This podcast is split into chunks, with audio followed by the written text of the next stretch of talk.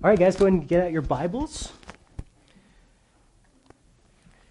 A couple things that were um, the Lord was is doing uh, big things with us and just working some things out. So, if you guys could pray for a couple of things, um, I want to pray for an ESL class uh, that we could have at our church to teach uh, English to whoever wants to come and learn. So, anyone who wants to be involved, I mean, this is literally, I felt Wednesday at the food bank, the Lord was telling me, let's do this. And then my mom was like, the Lord told me on Sunday you should do that. And then another person called me and said, You should do an ESL class. And so I really think the Lord is like telling me to do an ESL class. So whoever knows how to do that, uh, Jesus is talking to you right now and telling you to come lead our ESL class. And uh, so we want to do it, and we're, this, we're just the Lord's servants, whatever He wants. Um, this, this school here, Ellis Elementary, is filled with international students. Uh, and a lot of them come to the food bank on the Wednesday. Like this last Wednesday, we had food bank. It was awesome. Um, and there was a family from Mongolia that came, and the kids go there, and, and it was just so cool to to share the gospel. Because I was like, "Have you guys heard about Jesus?" And they're like, "No." And uh, so I told them all about Jesus, and the kids were like, "No way! That's so cool!" And uh, they're like second grade and first grade little boy and girl, and um, they, it was awesome. It was just awesome. So uh, that, but the dad who was there couldn't speak a lick of English, and um, he's like, "Are you Buddha?" And I was like, "No." And it was it was hard to communicate. So, but he wants to learn English, and everyone I know wants to learn English. So we really want to do this uh, if it's the Lord's will. So if you guys could pray for us, and if anyone feels the Lord saying, "Yes, I want to be involved," we want to go that direction, and there we go. Okay. Another thing to pray for is um, our youth group. Uh, Jeremy and Jill, our youth pastor Jeremy, he's a big fat jerk and leaving. Uh, just kidding. I love him more than anybody in the world, but uh, they're moving to Nebraska very, very soon. So we're wrapping up their time as serving uh, our youth. And so we want to pray that God would provide a, uh, someone to work with the youth, which is mostly my kids. So I'm sorry. But. And uh, so, would you guys pray with me as we start our study? Father, I thank you for um, your Holy Spirit that speaks to us, and we just want to live fully surrendered to that Spirit. And if this ESL class is your will, we pray that you would um, provide all that we need and, and, even move in our hearts right now to, to uh, that, that we would know that you're directing us to uh, be involved with it. Uh, Father, we pray for our food bank that you would supply all our need and uh, more food than even we had this last week uh, to feed the people that come. And Lord, we pray uh, for the youth group situation, Lord, that you would rise up leaders who will love on these kids, help them to learn your word uh, at their level. And Lord, we pray uh, that uh, we, we pray for purity in our hearts, uh, that we would not have your word choked out by the desire for riches, by the care for this world, or by anything else, and that, that our hearts could just be free to to grow in your word. Uh, we don't want to be distracted, Lord. And uh, so, Lord, I pray that your word would uh, be a seed that's planted in our heart today. And uh, Lord, we want it to be a fruitful seed that grows up in good soil that is humble and full of faith. And we ask you to do this in our lives. Amen. Amen. Exodus 23 is the chapter that we're in. And, and today's sermon is called How to Win Your Enemies. But as I, um, as I have the title uh, on my screen, you can't see it, but it says how to win against your enemies. But the word against, I, I found a little thing where I could strike through it. So the word against is struck through. Because uh, we're not we're not learning how to fight against our enemies. There, hey, look at it. Well done. You're the man, Jacob. All right. So it, it's so the real title is how to win our enemies. How to win our enemies. Um, Abraham Lincoln, my favorite president, your favorite president. We all love Abraham Lincoln.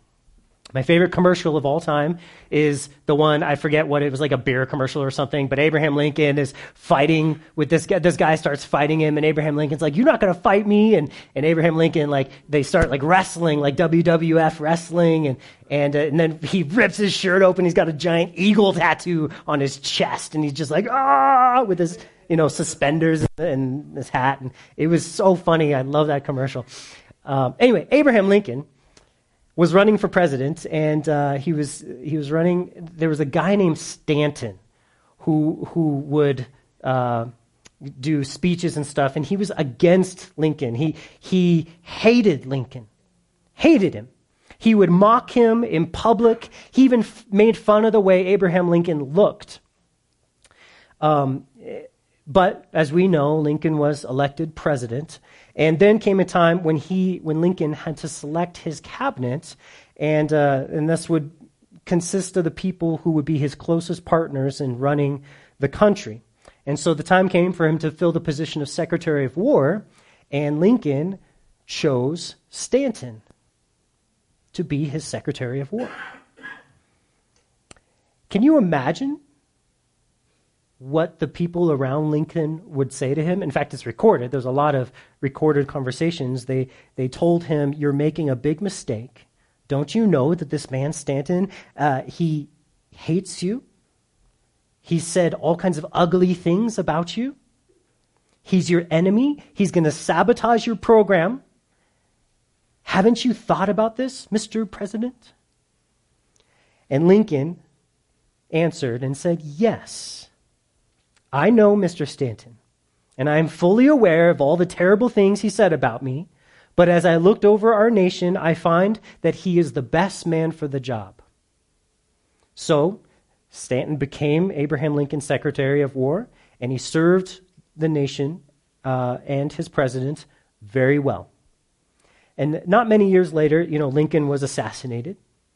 And many kind things were said about him at, at his funeral and at all the gatherings. And, even today, millions of people adore him as the greatest of all Americans. H.G. Wells even selected him as one of the six greatest men in all of history. But of all the great statements made about Abraham Lincoln, the most powerful was made by Stanton at his graveside.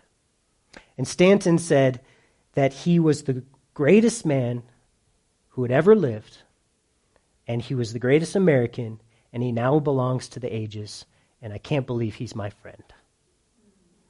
This is just unbelievable what happened. Martin Luther King says this about this Lincoln Stanton situation. If Lincoln had hated Stanton, both men would have gone to their graves as bitter enemies. But through the power of love, Lincoln transformed an enemy into a friend. It was the same attitude that made it possible for Lincoln to speak a kind word about the South during the Civil War, when feelings were most bitter. Asked by a shocked bystander how he could do this, Lincoln said, Madam, do I not destroy my enemies when I make them my friends? It's pretty cool, right? Pretty cool. All right, well, let's get into our text from God's Word. I know that was a long intro, and usually we get right into the Word, but that was a cool intro for our time in God's Word today. We're just getting through a couple verses, real easy. In, in Exodus chapter 23, verse 4, we come to a law about your enemies. It says, If you meet your enemy's ox or his donkey going astray, you shall surely bring him back to him again. If you see the donkey of one who hates you lying under its burden, then you, and you would refrain from helping it, you shall surely help him with it. Love your enemies. God says here that his children have a moral obligation to love their enemies, to care for their enemies, to serve their enemies, to act in the way that best benefits our enemies. And, and this is a law, it's a command. It's also crazy. it's crazy. Let's go, to Matthew chapter 5 and, and, let's hear what Jesus says about this same thing. In Matthew chapter 5, verse 43, Jesus says, You have heard it said that you should love your neighbor and hate your enemy. Who said that? Who is Jesus talking about? A lot of people who read that say, well, the Old Testament says that. Wait a minute, wait a minute. We just read the Old Testament, and the Old Testament did not say, hate your enemies, did it? No, the Old Testament said, love your enemies. The law said, love your enemies. So who was saying, hate your enemies? Pharisees, who knew the Bible more than anybody else. The people who were saying, hate your neighbor, hate your enemy, excuse me, love your neighbor, but hate your enemy, were people who did not know the heart of God. They may have read the Bible, but they didn't know God's heart of love. Jesus says, You've heard it said, love your neighbor, but hate your enemy. But I say to you, love your enemies. Bless those who. Is Jesus changing the Old Testament? No. He's agreeing with it. Love your enemies. Bless those who curse you. Do good to those who hate you. And pray for those who spitefully use you and persecute you verse 45 that you may be sons of your Father in heaven. For he makes the sun rise on the evil and on the good, and sends rain on the just and the unjust. This makes no sense to the carnal mind, to the world. This makes no sense. The world doesn't even agree with this. In fact, Friedrich Nietzsche, you guys know him? You know, Nietzsche, everyone's like it's really popular to be like, oh, I read Nietzsche and, and I'm so, uh, you know, modern spiritual or whatever. It's annoying. He's a dork, by the way. If you if you read Nietzsche, anyway, G, Nietzsche says here, Jesus commands uh, when Jesus says to love your enemy, it shows that Christians, the Christian ethic is designed for the weak and the cowardly and not for the strong and courageous. Jesus, he says, was an impractical idealist. Nietzsche says that is dumb to love your enemies. He can't even, it doesn't even go into his mind, and it certainly doesn't go into his heart. And the world generally believes that loving your enemies is naive and counterintuitive. Why would you be nice when they're trying to be mean to you?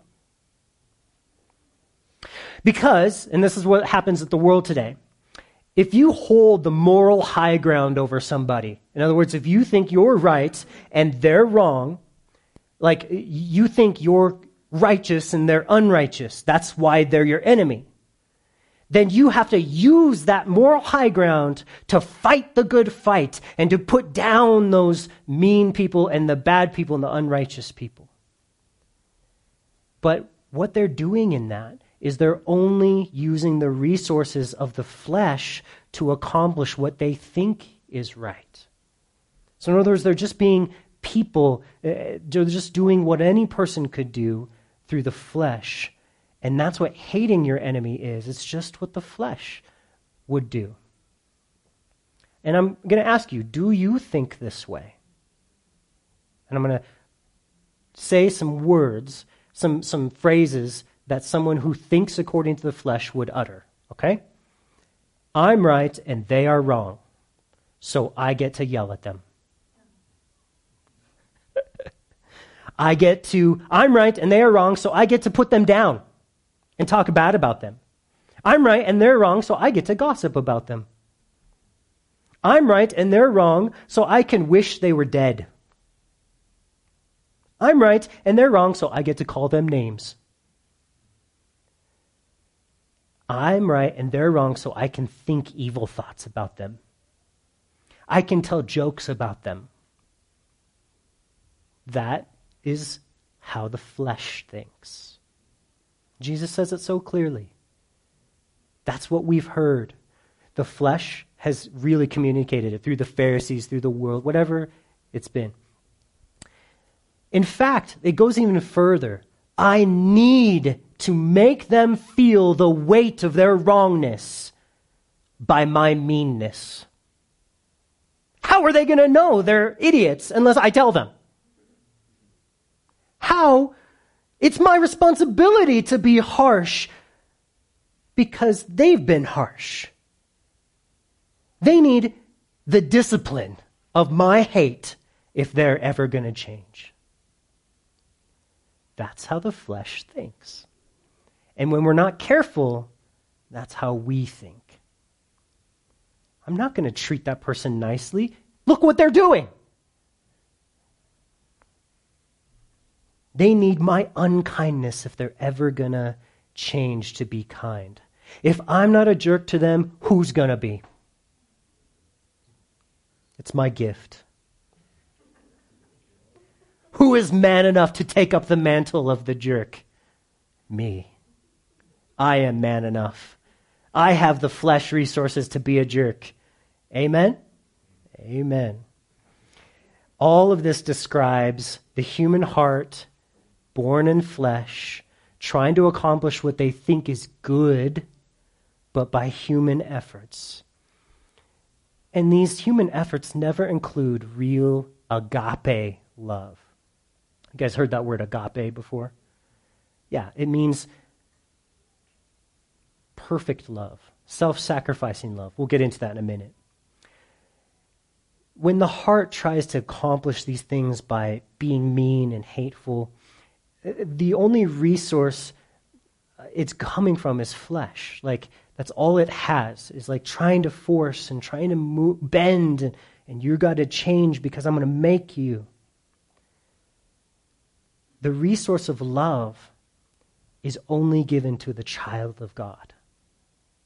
The child of God is given love as a resource, and that is effective in changing people.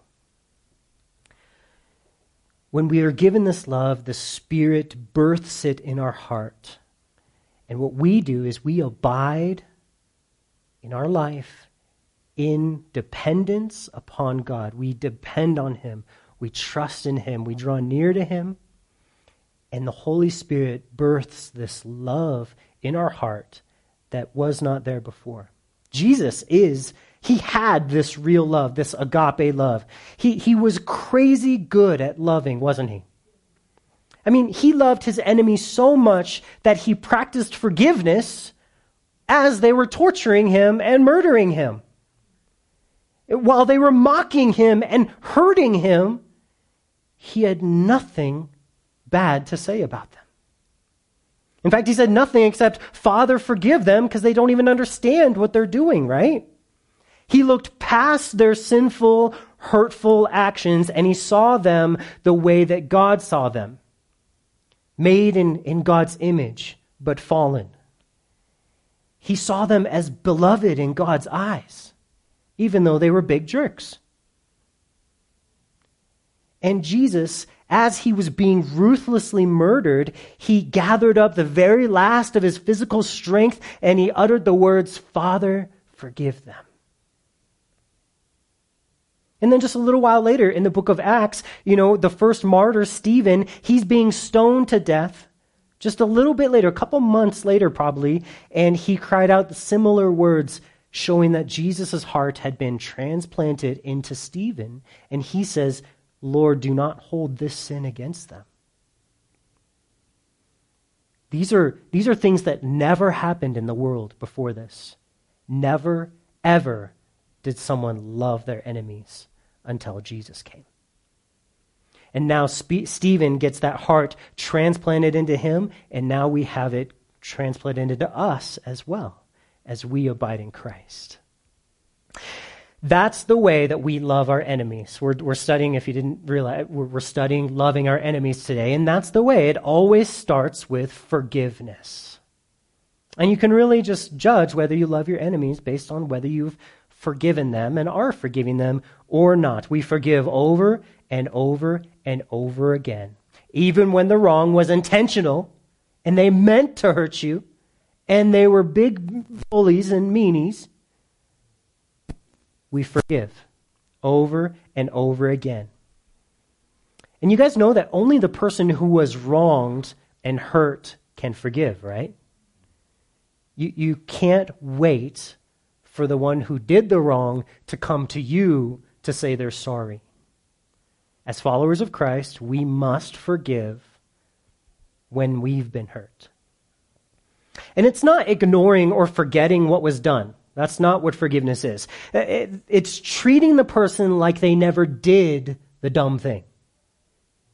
It's not letting that act of sin get in the way of the relationship anymore. Well, I forgive him, but I'm never talking to him again. I'm sorry, you didn't forgive them then. I forgive them, but I am certainly not going to open up my heart and share anything ever again with them. That's not forgiveness. It's not. You're still living in hate. You're still living by the resources of the flesh. The Spirit says, I'll give you love. I'll give you agape. You just have to be willing to forgive.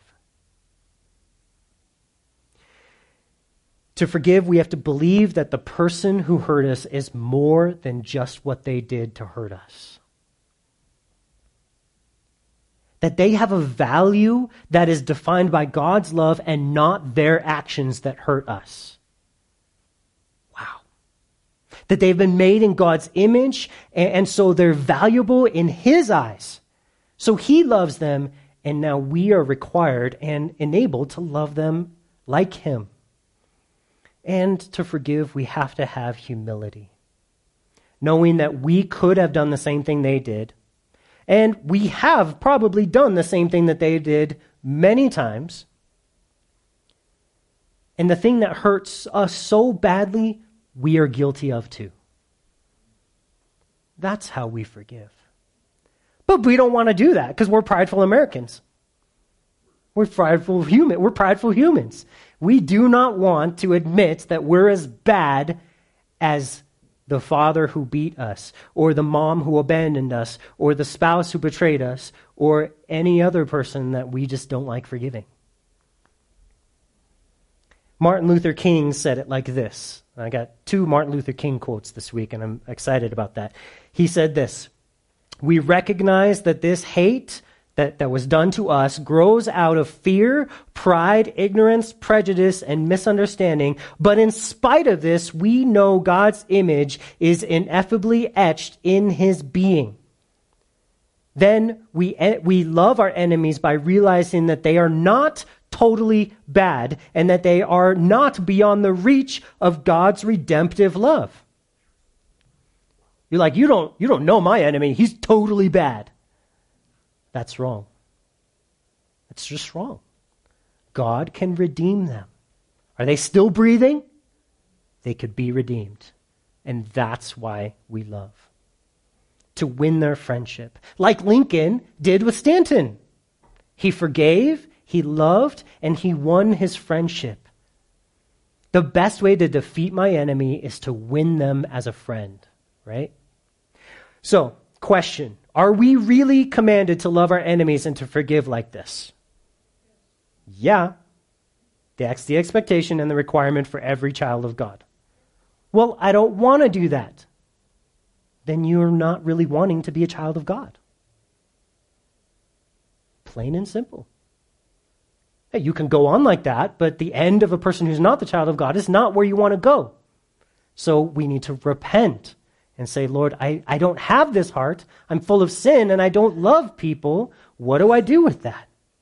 Why don't we see this kind of love and forgiveness very often? Why don't we see, why do we see more hate and flesh responses even in the church when we're wronged and persecuted and not allowed to bake our cakes when we want to?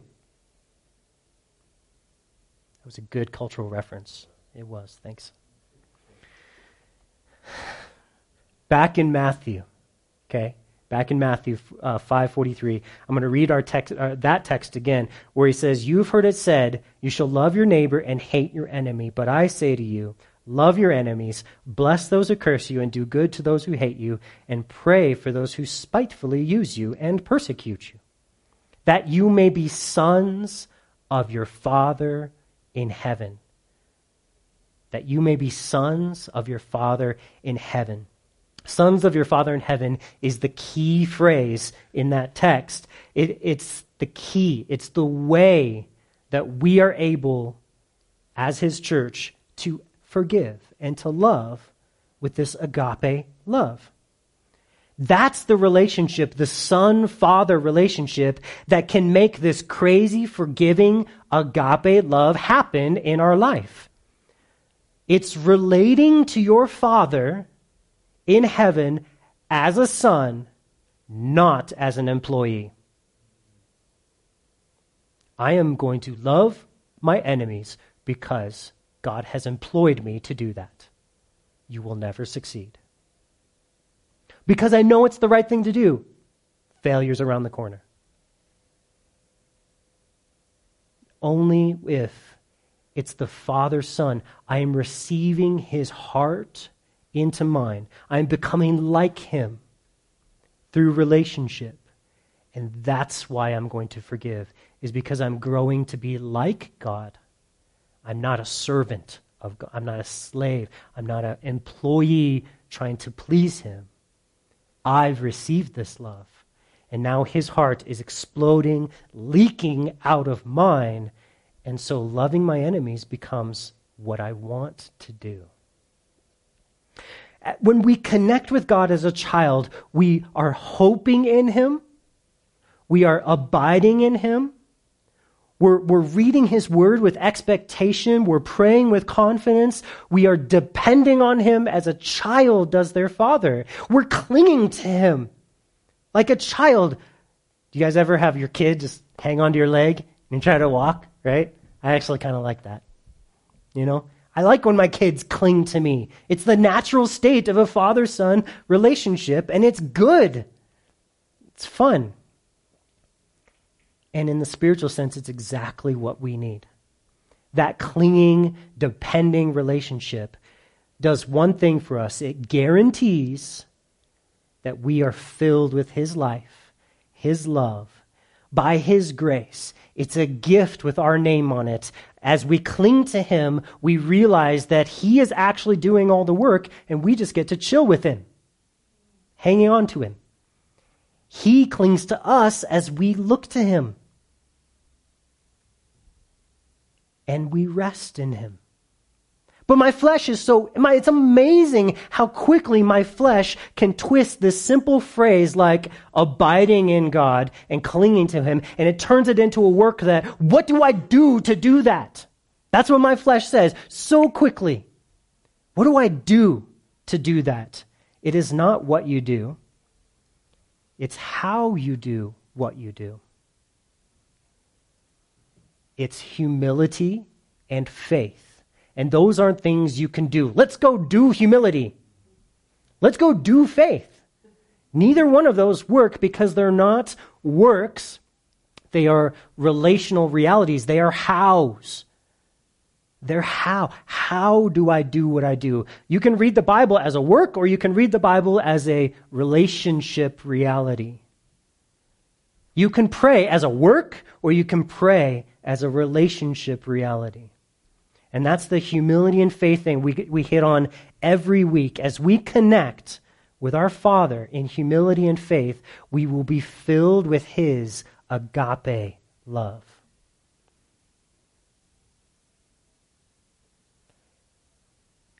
What is agape love? Well, in Greek, we learn so much about love just by the word definitions that we see. So, you guys know that there's generally three words in Greek uh, that have to do with love. So, we're just going to touch on that real quick. We have the eros love. He doesn't fill us with that love. That eros is the word we get erotic from, and it's it's a romantic or really it's an aesthetic love. It's something that uh, you yearn for or you desire, something you see because their ways appeal to you. That is cool. That is appealing. That is neat. That is, that is something I like.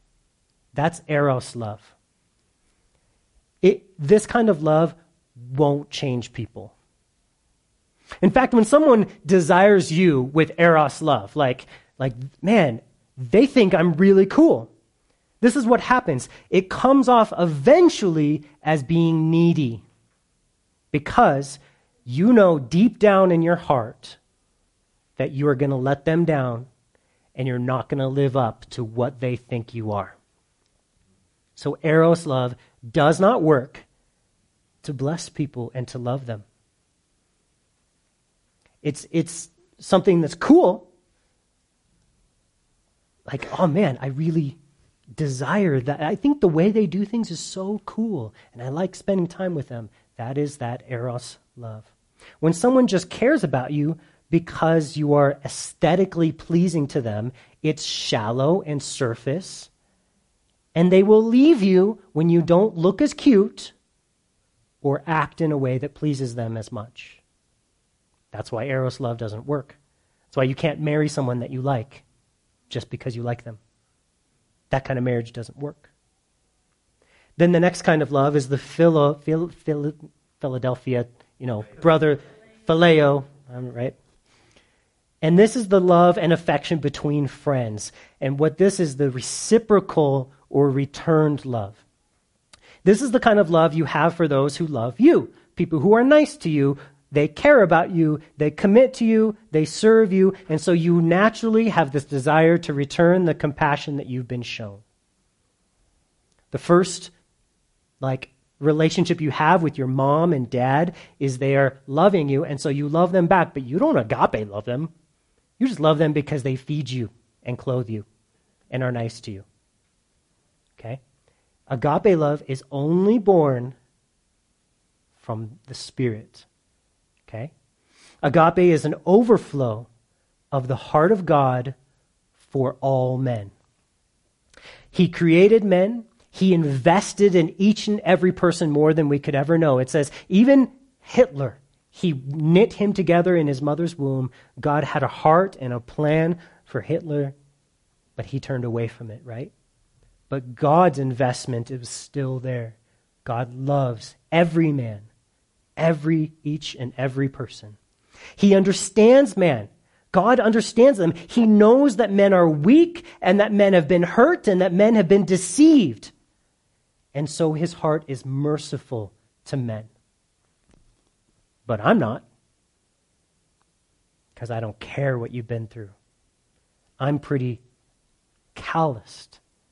I just don't like the way you talk. And I don't like the things you do.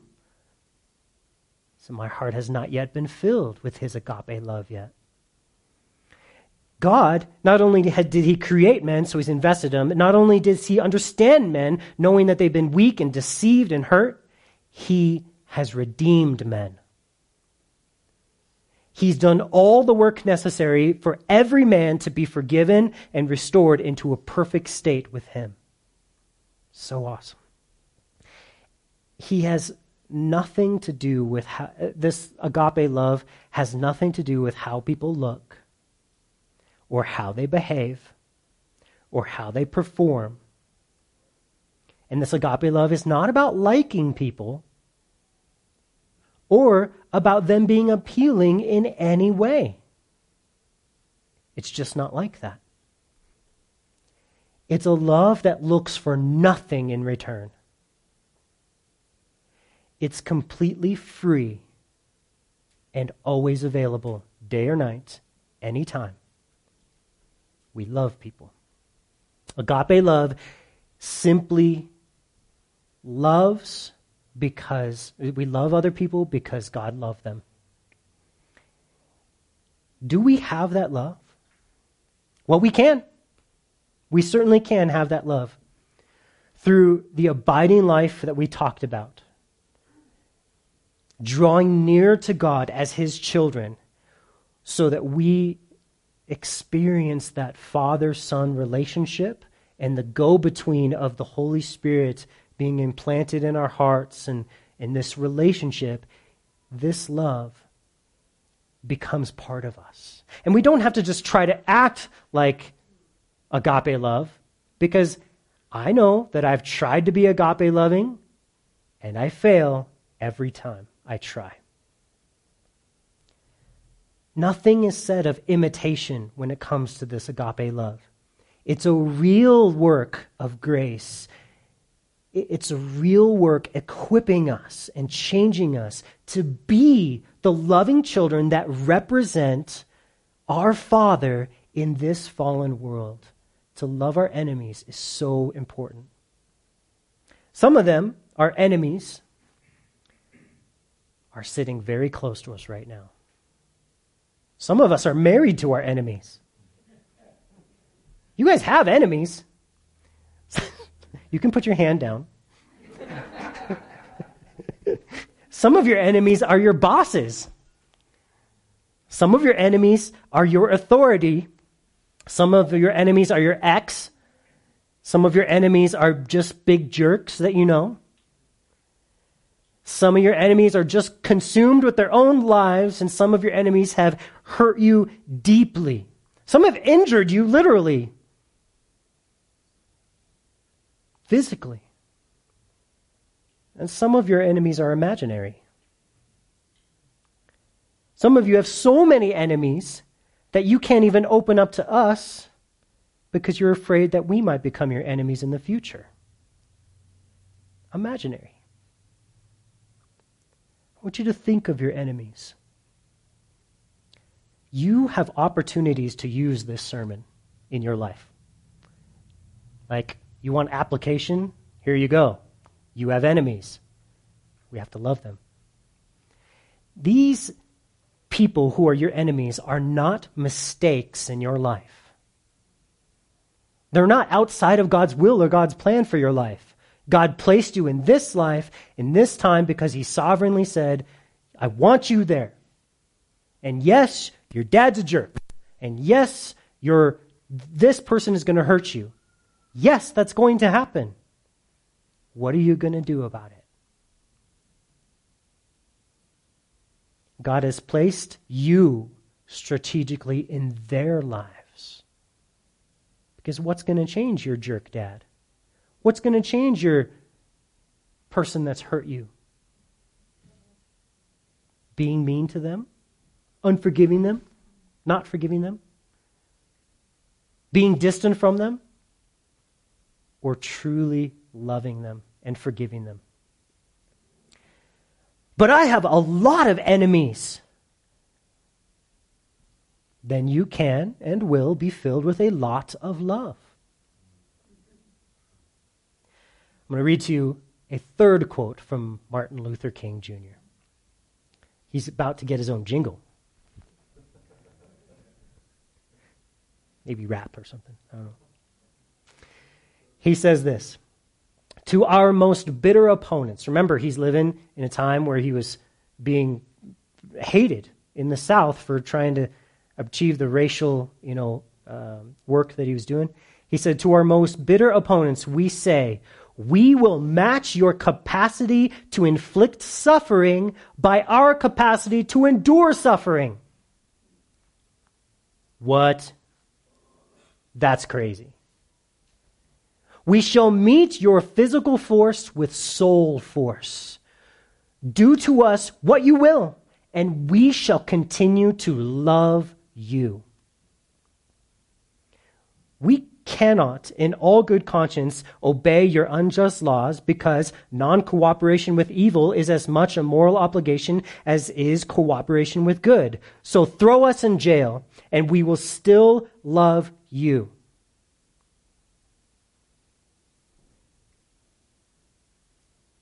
Send your hooded perpetrators of violence into our community at the midnight hour and beat us and leave us half dead, and we shall still love you.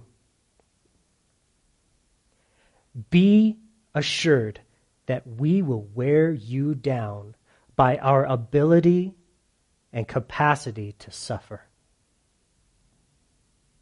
One day we shall win freedom, but not for ourselves we shall so appeal to your heart and to your conscience that we shall win you in the process. And our victory will be a double victory. Martin Luther King. Draw near to your Father to gain this heart of love. He wrote that when he was in prison for two weeks. From prison, he wrote that. You know all he did for two weeks? Pray and read his Bible. He drew near to his father, and his father gave him this heart.